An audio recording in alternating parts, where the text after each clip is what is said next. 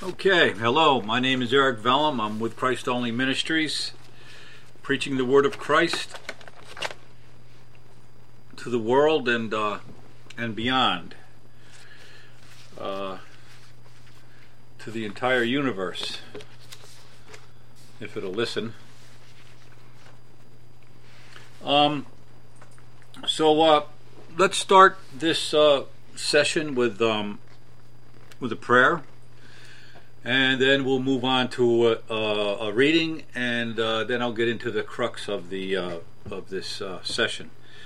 And uh, so uh, let's pray first, Father. We uh, we thank you, Lord, for your grace, for your forgiveness, for showering blessings upon us. That Father, that the ones we recognize as well as uh, the ones we, we don't recognize, and uh, especially to uh, onto your family of believers. And uh, Father, we uh, thank you that uh, you have not left us here as orphans, but have indeed made your habitation amongst us and in us by your Spirit, Father. And so, Lord, we just pray that this these words would be edifying to the to the body of Christ and uh, pleasing to your ear and to your heart as well. I pray that uh, these words would not be um, my words, but they would be the words uh, of uh, from your um, uh, heart, from your uh, will, and that Lord, they would just be words of wisdom, words of grace, words of encouragement, and uh, words of uh, rebuke where they're needed. And Lord, we just um, we just uh, ask you to bless this session and uh, those who uh, are listening. I just pray that uh, Father, they have ears to hear and eyes to see and hearts to believe and minds to understand. And um, so, Lord, we thank you for all things, and we worship and we praise you as on the awesome and uh, holy one. And uh, Father, we just uh, thank you for all things. In Jesus' name we pray. Amen. So I'm going to read from 1 Kings chapter uh, chapter 3. And I'm going to start at 16. The preceding uh, scriptures are about Solomon having a dream, and and and uh, God is uh, has come to in to him in his dream, and um, and has uh, offered to Solomon to give him anything that he uh, that he desires, and uh, and so uh, instead of asking for personal wealth or personal uh, advancement or advantage or uh, or the things that the uh, world so often covets, Solomon asks for a discerning and wise heart to rule his people. And uh, so, chapter 16 comes uh, starts in at where he um, now can employ the wisdom that God was pleased to give him and uh, God was very pleased that Solomon did not ask for uh, uh all these uh, other things, uh, riches and long life and and those type things, but he asked for wisdom, and God was very very pleased with that. And uh, not only did he give give Solomon wisdom, he gave him he gave him these other things as well, and blessed him greatly. And so here, starting in sixteen Solomon has an opportunity to, to display this wisdom, and so uh, he does. And so 16 starts Now two prostitutes came to the king and stood before him. One of them said, My lord, this woman and I live in the same house. I had a baby while she was there with me. The third day after my child was born, this woman also had a baby. We were alone. There was no one in the house but the two of us. During the night, this woman's son died because she lay on him. So she got up in the middle of the night, took my son from my side while I was while I your servant was asleep. She put him by her breast and put her dead son by my breast. The next morning I got up to nurse my son, and he was dead. But when I looked at him closely in the morning light, I saw that it wasn't the son I had born. The other woman said, No. The living one is my son, the dead one is yours. But the first one insisted, No, the dead one is yours, the living one is mine. And so they argued before the king. The king said, This one says, My son is alive and your son is dead. While that one says, No, your son is dead and mine is alive. Then the king said, Bring me a sword. So they brought a sword for the king. He then gave an order Cut the living child in two, and give half to one and half to the other. The woman whose son was alive was filled with compassion for her son and said to the king, Please, my lord, give her the living baby. Don't kill him. But the other said, Neither I nor you shall have him. Cut him in two. And then the, ting, then the king gave his ruling Give the living baby to the first woman, do not kill him. She is his mother. And when all Israel heard the verdict the king had given, they held the king in awe because they saw that he had wisdom from God to administer justice.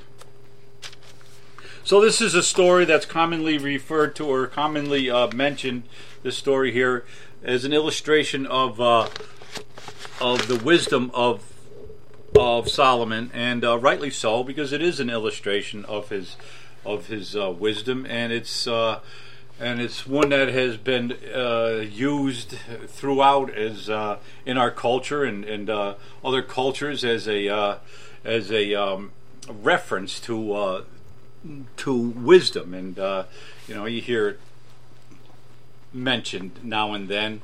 And and, and uh, when certain subjects come up, you know about Solomon and and you know cutting the baby in two, and, and how this is a uh, certainly a display of wisdom, and it is.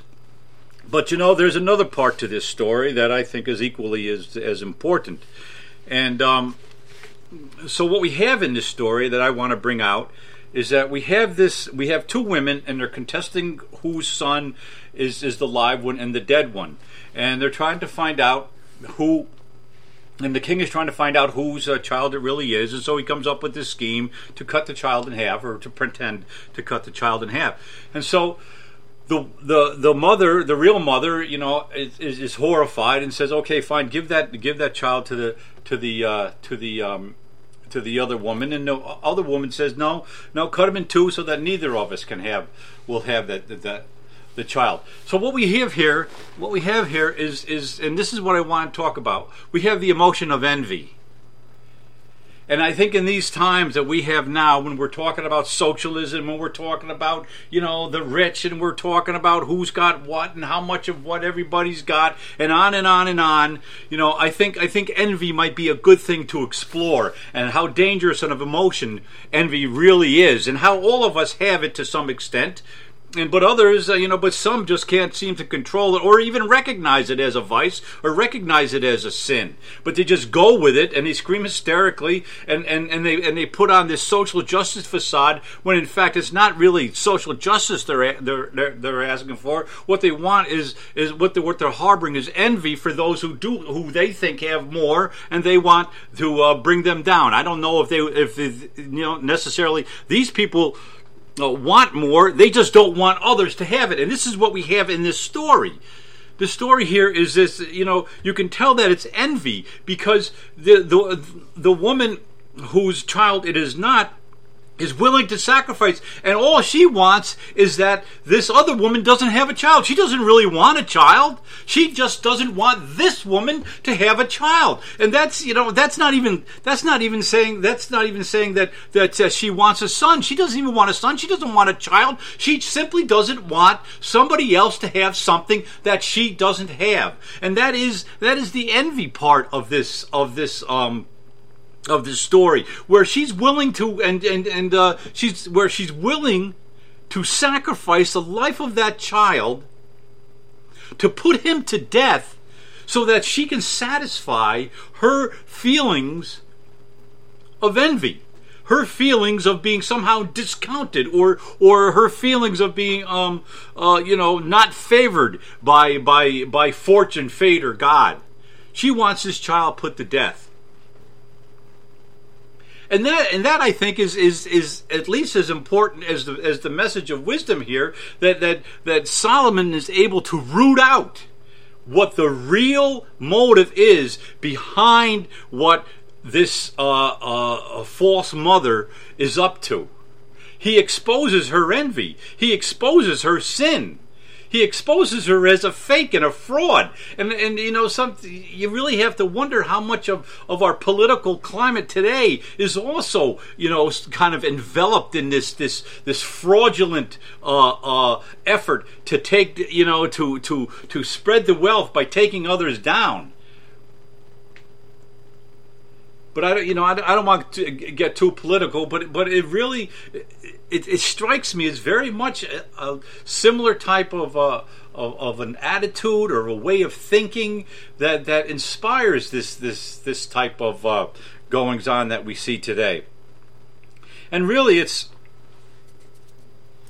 you know this envy is the desire and and the coveting of another's property and and and sometimes this envy it, a lot of times it's not that they want this property or they want this riches or fame or whatever. They don't want you to have it because they don't have it. So so it it really tries to tear down instead of build up. It tries to um tries to cut underneath and and and uh and and so that everything can be leveled down to its lowest common uh, place.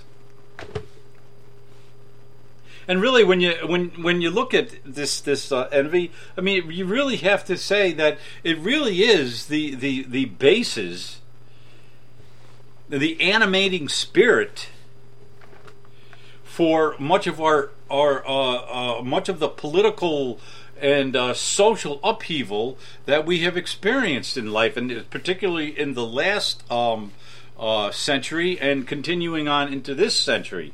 It, it's really it, it it stands at the as the foundational. As much as these people want to say that it's equality and it's opportunity and blah blah blah, and really at the heart of this is is I I believe it's envy. It's been called the politics of envy. And it's true. And it really is the basis of egalitarianism. It's the basis of communism. It's the basis of socialism. This the politics of envy. This this this emotion of envy is widespread and it's dangerous if we let it if if we let it get the better of us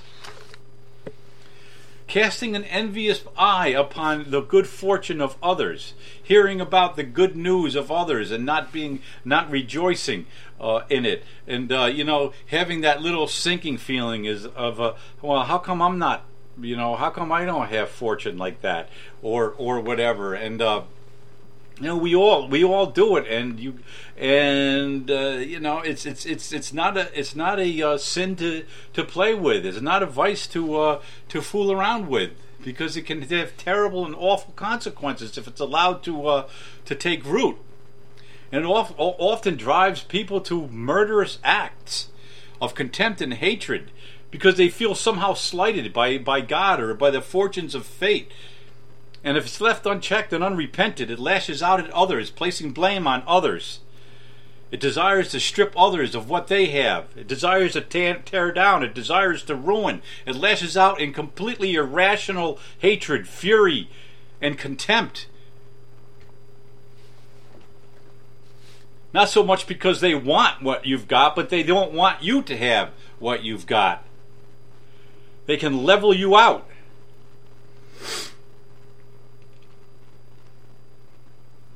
we can go back to Cain and Abel to find a, a, a very early example of, uh, of envy working its uh, insidious uh, evil. Cain becomes more and more envious of Abel's blessings and good favor from God because Abel sacrifices in truth and spirit where Cain apparently isn't isn't willing to, and he becomes more and more envious of Abel, and he becomes more and more um his his heart grows harder, and his and his, and his soul grows darker until that that that day that you know the God comes to him and says, "Look, uh, Cain, you got you gotta you gotta put a check on this. I mean, it's crouching at your door and it wants to have you, but you have to learn to master it. But Cain doesn't listen. The envy, the envy in his in, in, in him is too great, and he succumbs to it. And so, where does his envy take him? He kills his brother, and he becomes the first uh, recorded murderer. And he murdered because he harbored the bitterness of envy in his heart until this bitterness springs up, springs to life, committing murder.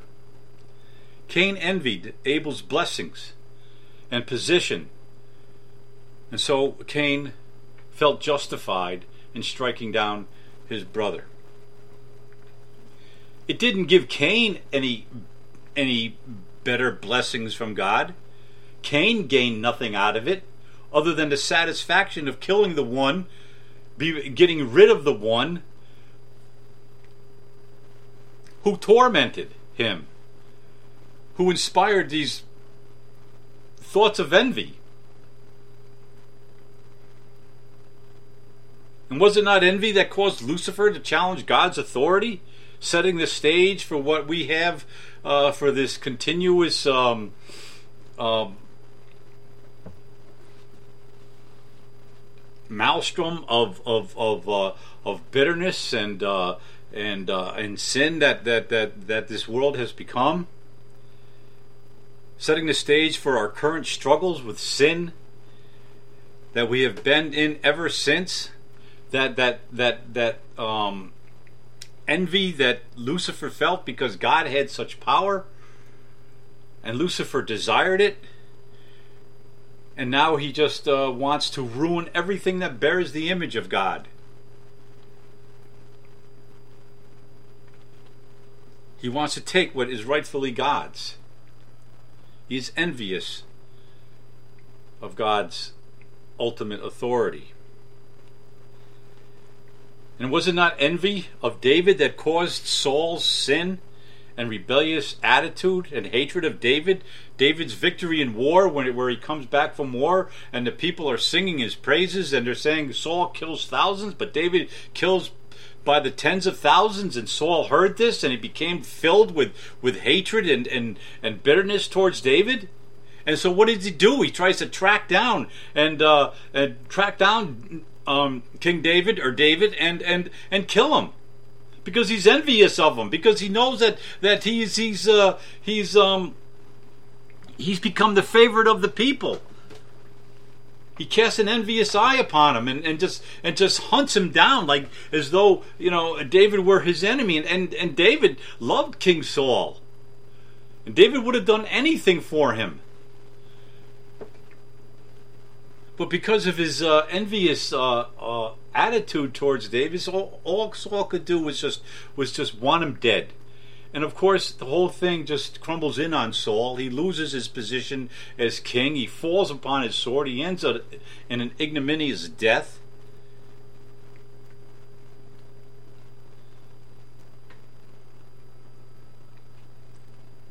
And that's a lot where uh, envy winds up. It, it, envy can never bear good fruit. It can never produce what you're hoping it will produce. It will never uh, uh, uh, uh, uh satisfy you. It's because it can't, because sin can't satisfy you. You can get rid of your source of envy, but you'll find something else to envy because you've got that spirit of envy in you and and and you and and you haven't offered it up to to Christ and and just and and sought wisdom trying to understand that that whatever somebody else has, they have for whatever reason.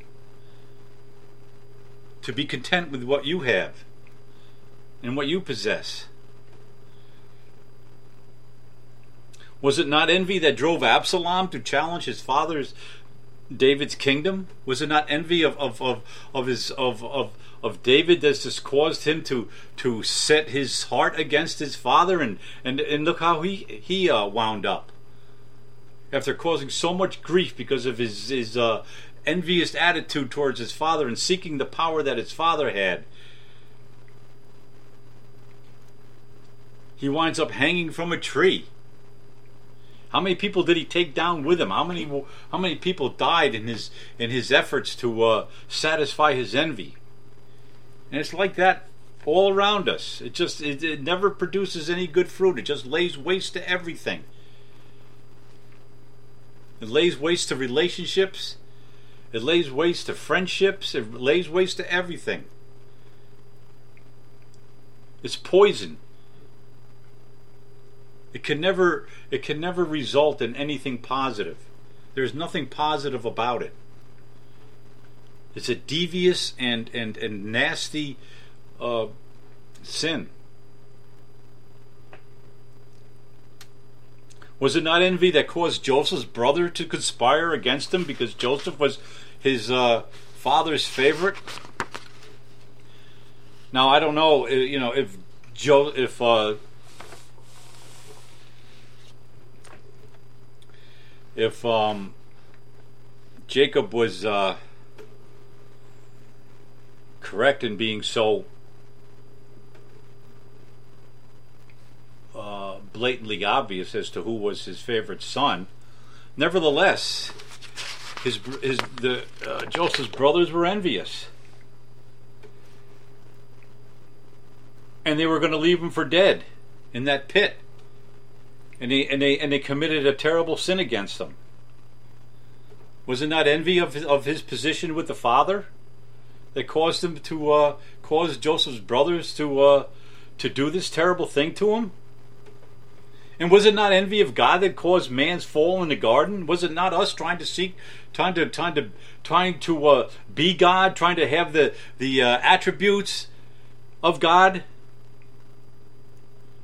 to be like Him, to capture His power, to capture whatever whatever He had? Did not we? Was it not envy of God that that caused us to uh, take from that from that forbidden tree? Envy just creates all kinds of hardship. And nobody knows where it can wind up. You know, you might think you have a fairly level personality, but if you let this, but if you know that seed of envy gets into your heart, who knows where that could could uh, end end up. You know, you see it in the workplace all the time. You know, one person gets ahead, or or one person gets another a, a, a position, and and uh, you know, uh, some of the co-workers become envious of their of their uh, the favor that was bestowed upon them, and and you know, it just ruins relationships, it ruins friendships, it can work, ruin a work environment, and can make everybody miserable. And who knows where how how it ends.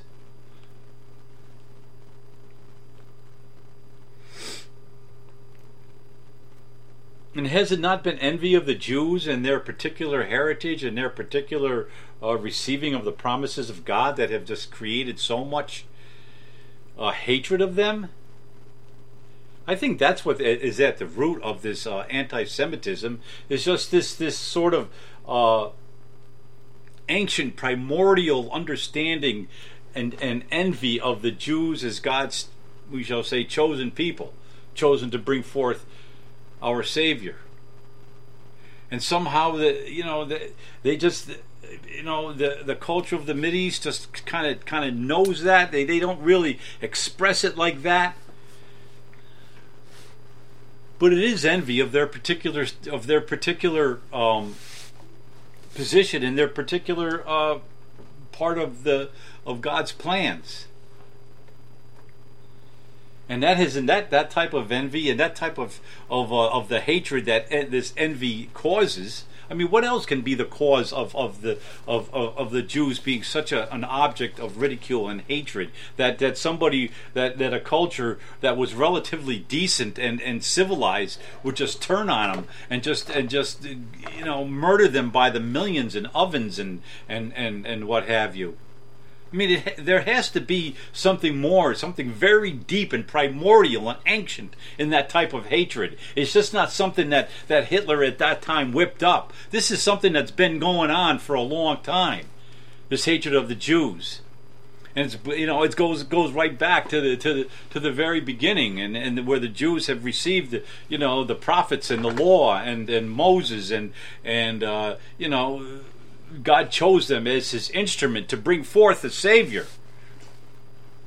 not because anything they had particularly done, but because that was because that was the uh, choices that God made. That was the grace of God, you know, being uh, being expressed in some way towards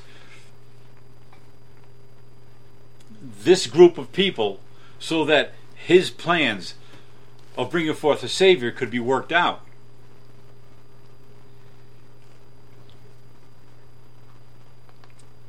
I'll tell you something else that was that that was envy that just completely that just completely turned the world inside out and upside down was the uh, World Trade Center bombings the planes hitting the World Trade. You know, the the uh, the, the the Muslims have this this rage. These uh, Islamists have this rage against uh, the West and against uh, you know uh, uh, America and, and Israel in particular. And, and and they claim it's because we're infidels and we're this and we're that and we're evil and we're and we're you know the son of Satan and we're big Satan and little Satan. But in fact, you know what it is? It's envy it's envy because their cultures are stuck in the 8th century and they see the prosperity and the freedom of, of, of Western culture and, and it just it just it drives them crazy. They, they, they, they can't handle it. The, the envy in them just gets to a boiling point and to the boiling point of murdering by the thousands of, of wanting to wipe out the entire Western culture. And it's envy that has inspired that. It's nothing else. It's not wanting to to um to uh, work for Muhammad. It's not wanting and the you know the glo- the glory to Muhammad. It's not working to bring righteousness to the world. No, it's an expression of envy that brought those World Trade Centers down and the Pentagon bombings and every other act of terrorism and atrocity that's committed in the name of Muhammad. It's envy because they they have themselves stuck. They're their their faith can't move beyond the eighth century. And all it does is produce authoritarianism and, and just and just societies that just are just aren't aren't moving forward in any sense. So it was envy that caused them to to uh, to come in and uh, do their deed.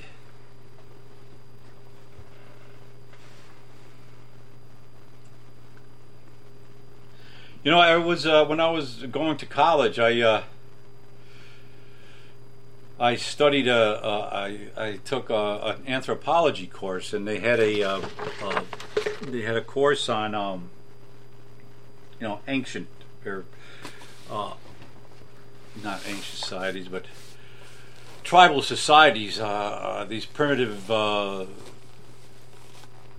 jungle societies and there was one, uh, you know, I forget if it was an African tribe or a South American tribe, but they were called the uh, the the Kungs, K U N G, and you know they were your your you know typical sort of uh, isolated jungle tribe. You know they they they uh, the loincloths and the and the uh, bow and arrow and and whatever you know other primitive uh, instruments they had and and what what they and what they did in this society is what is they um is that how they controlled or how they expressed envy or controlled uh, controlled it I, was that they uh, anybody who you know they really valued the hunter because obviously the hunter brings in um, brings in the food you know so the the good hunter was was was appreciated. But they had a flip side to this,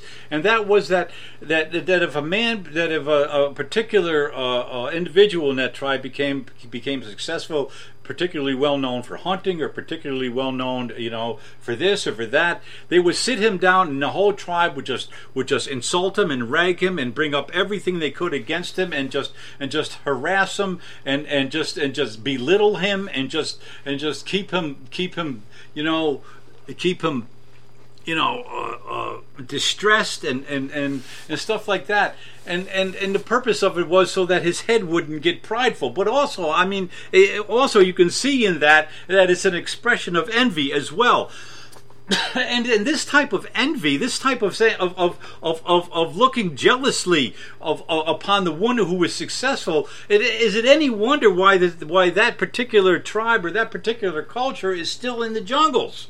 Because anything that's successful or anything that's good or anything anybody that stands out, instead of rejoicing with him, instead of you know honoring him and, and, and, and encouraging others to do to do well and to put forth their best effort, what it does is take the person who's who's who's done well and just belittle them and knock him down and keep him in his place so that he doesn't become prideful.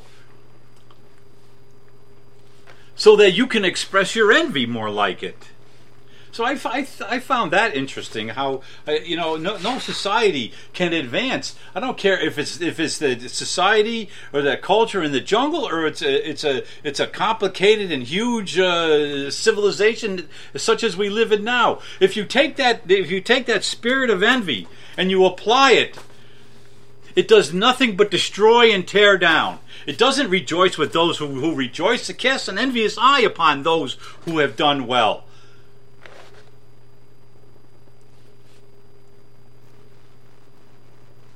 And it just leads to ruin. It goes to nowhere. It can't, you know, it's just it's, it's just not going to work.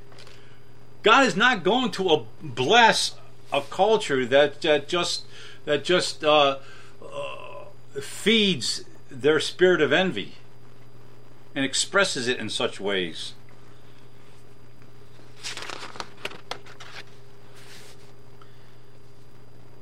And lastly, which I found interesting.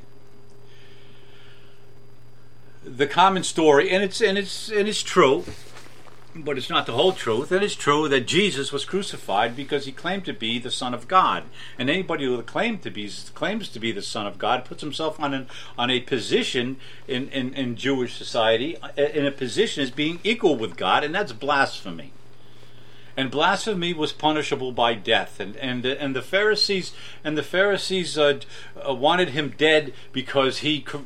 He committed this this this uh, the this sin of sins. He he blasphemed and he puts himself on an equal footing with God by calling himself the Son of God. And because uh, you know the, the the the law says that such a such a man must be put to death, they felt justified in being in being in uh, in in putting Jesus to death, having him crucified by the Romans.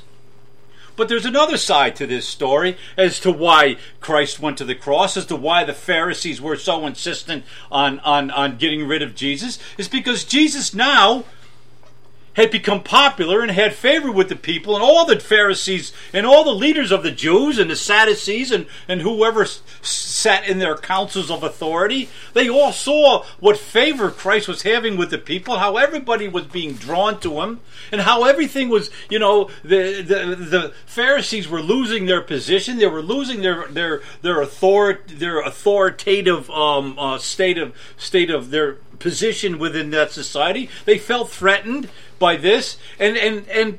And in in uh, Matthew 27, it says Pilate knew this, knew what? He knew this that the Jews wanted Jesus put to death because they were jealous of him.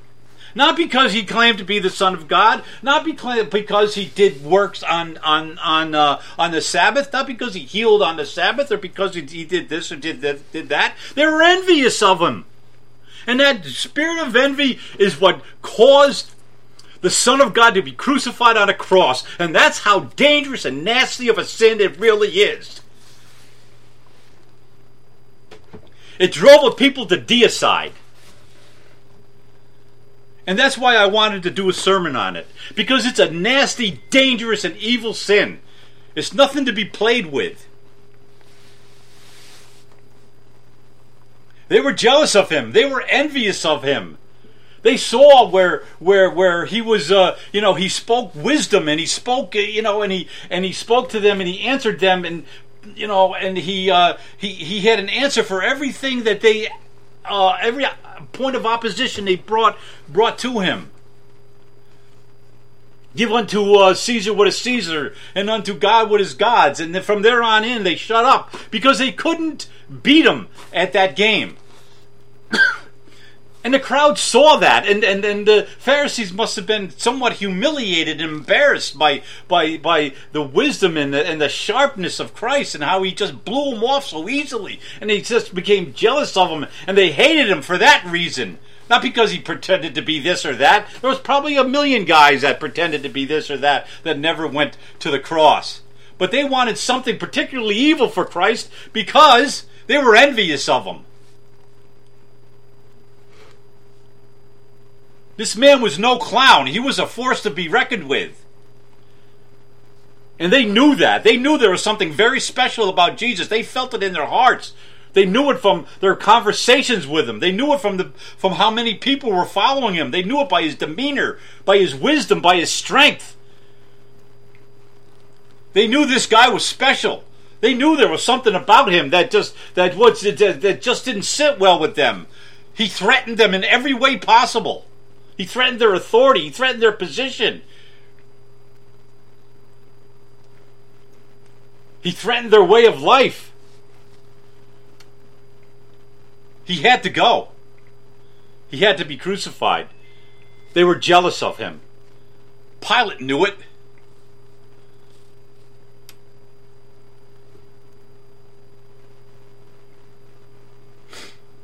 And so there you have the ultimate expression of envy. That the Son of God was led to the cross at least in considerable part. I mean, obviously, the charges of blasphemy and whatever else gave them cover and allowed them to uh, uh, uh, to do what they did in a in a uh, quasi legitimate way. But they knew what was in their hearts. They understood what was going on. They weren't offended by his claims to be this or that. They were offended by him they were jealous of him, they were jealous of Christ. Because they knew him to be a king. They knew it in their hearts.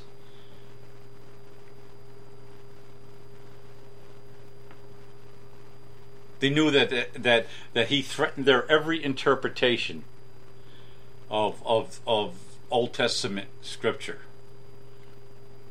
They knew it meant a whole way of life if they if they succumbed to his uh,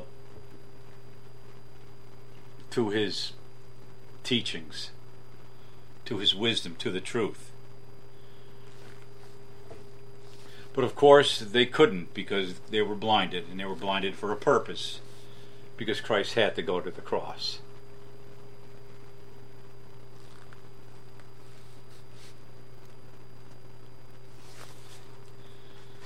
So that's what envy did.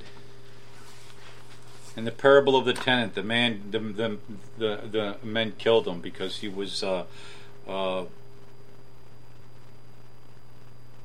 because he was uh, sent from the father.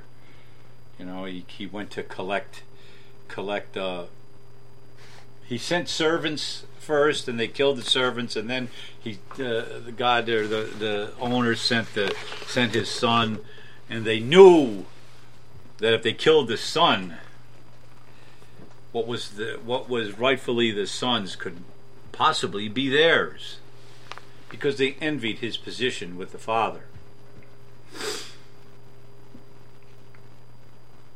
Thou shalt not covet. Anything that belongs to your neighbor. We must not cast that envious eye upon others, for that sin does crouch at our door.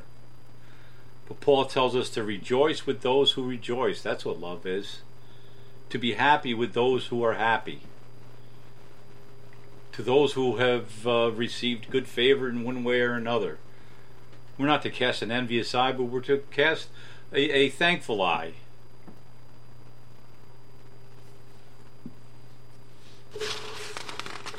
And mourn with those who mourn. And James says uh, that that we that we that we ask and uh, and uh, that we pray for things and we don't receive it. Why? Because we ask with the wrong motives. And what is that motive? The motive is personal gain and and and and and, uh, and envy and we kill and quarrel because we don't get what we want because we because we envy this and we envy that and and we ask God for this and God for that. And you really think he's going to give it to us? You really really think that blessing is going to be poured out upon us when he knows that what the interior workings of our spirit is really just just an, an uh, a spirit of envy? No. It's not going to happen. And it's envy. Where, where does it come from? It comes from fundamentally a lack of faith. It comes fun, uh, from fundamentally believing that, that what we have here is all there is, and all that glitters and shines and, and, and bedazzles us, that that's all there is, that there's nothing behind all this stuff. There's no truth that lies behind.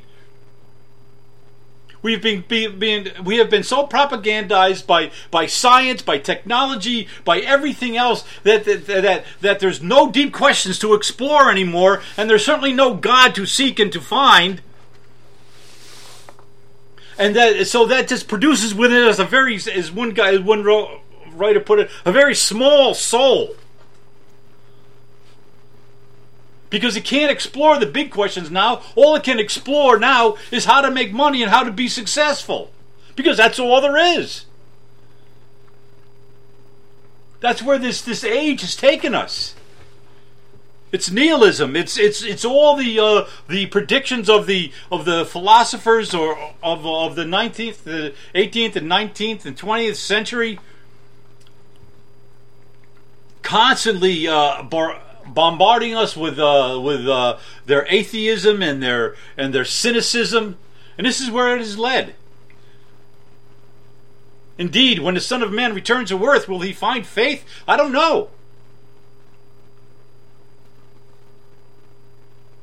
I mean, obviously, there's going to be some faith, but it, but as a general rule, you know, Jesus is saying that the that that the that the power and, and the and the magic and the beauty of faith and of knowing truth, it's not going to be sought anymore. Because we've discarded the big questions of life and now we're all just acting in utilitarian ways of, of, of trying to be successful and trying to get ahead and trying to do this and trying, you know, and never thinking that that that that that, that the that the knowledge of God is worth attaining or worth fighting for. Never seeking, never asking, never knocking. That's where that spirit of envy comes from. Thinking, you know, thinking that everything is here and there's nothing, nothing being offered after our deaths.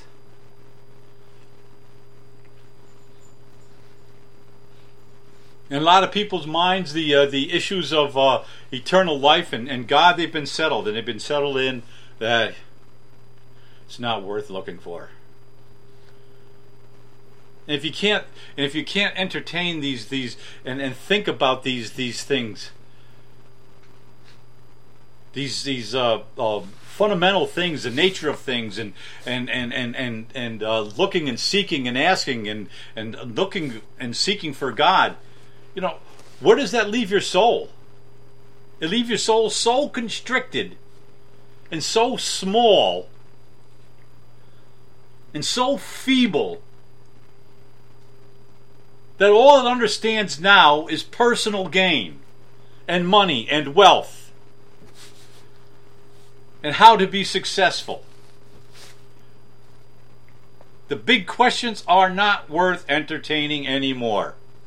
I remember one thing in uh, the Communist Manifesto that Marx said. he said about the questions of God, let us not think about that anymore. Right there it is. Let us not entertain the thoughts of God. You know, it just gets in the way, it's futile, it's fruitless. So let's just, you know, worry about or let's just concentrate on on you know advancing this new religion I've come up with for you. This new religion of communism, where the original sin is private property. It's a faux religion. It's a fraud. It's a fake. He takes many of his principles right out of the Bible and he twists them in some insidious, nasty way. He knows what he's doing.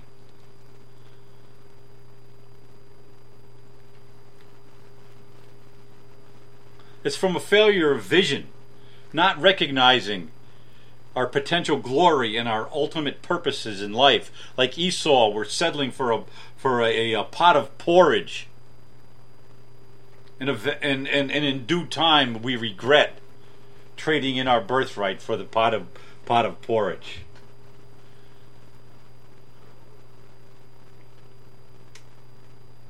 How often has God seen men build empires and fortunes and put your trust in these things that moth and rust destroy and are here today and gone tomorrow and where thieves break in? How foolish and pathetic and sad must this be in God's eyes that Satan carries away so many with the things that shine for a little bit of gold or a pat on the back or a little bit of congratulations, a little bit of adulation, a little bit of fame.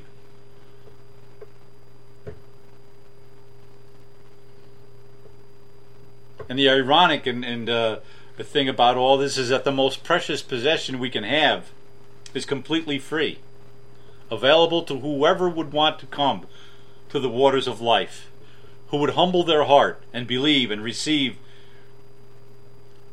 that which God has promised for us. It's free. Let them come to the let them come and take what's free. Isaiah says something somewhere like that. It's a free gift. You don't need money, you don't need fame, you don't need anything except a humble heart and a willingness to seek, trust, and know God, and to love Him. For He has uh, in store for us an inheritance that is just that that is unimaginable.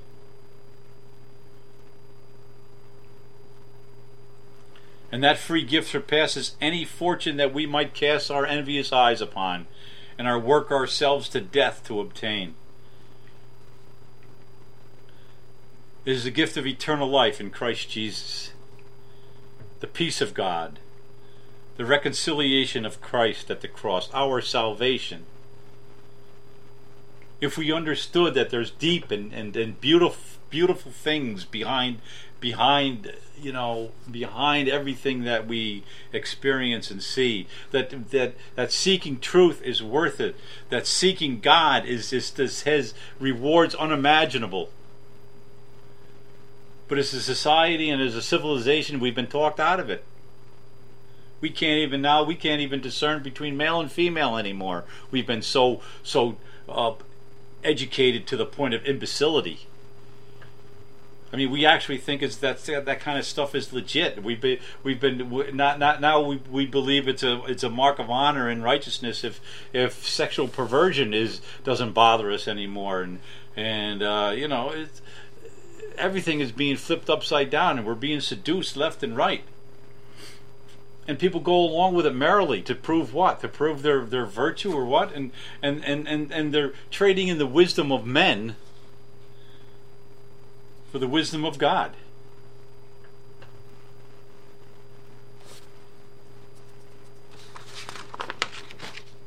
When everything is said and done and obtained or gained on earth, nothing can compare to the glory that God has in store for us. This is the message of Christ that whosoever would just come to the waters of life He shall make, make the weak strong. He shall make the brokenhearted rejoice. And the poor will be rich. You know, who knows why some people obtain great riches while others struggle through no matter what they do. But you know, we all have an equal shot at obtaining the uh, glory and the grace of Christ. All it takes is a humble heart, a willingness to step back for a moment and entertain the bigger questions of life. Christ invites us all, all of humanity, to drink from the river of life and receive life at the foot of the cross. And at the uh, at the end of Psalm 22, where you know it talks about his crucifixion, it says, "And posterity will serve him; future generations will be told about the Lord." And, and that, that Psalm 22 is talking about the uh, the crucifixion and, and the ultimate glorification of Christ. And it says at the end, and they will proclaim his righteousness to a yet to a people yet unborn, for he has done it. Christ has done the impossible. He has obtained for us eternal life. And when we put that, and when we understand that, envy loses its hold because we have something far greater than silver and gold. We have something that was bought with the precious blood of Christ. We have something far more precious. We have an inheritance that, that, that we cannot imagine. Because Christ has done it. So let us shake off all that, that hinders our walk with Christ. Let us not entertain thoughts of envy. Let us rejoice with those who rejoice. Let the successful have the fruits of their success. Let the rich be rich. Let those who have, have. But for those who have Christ, you have everything. We have everything that matters for those who have Christ. And for those who don't have Christ, even what they have will be taken away.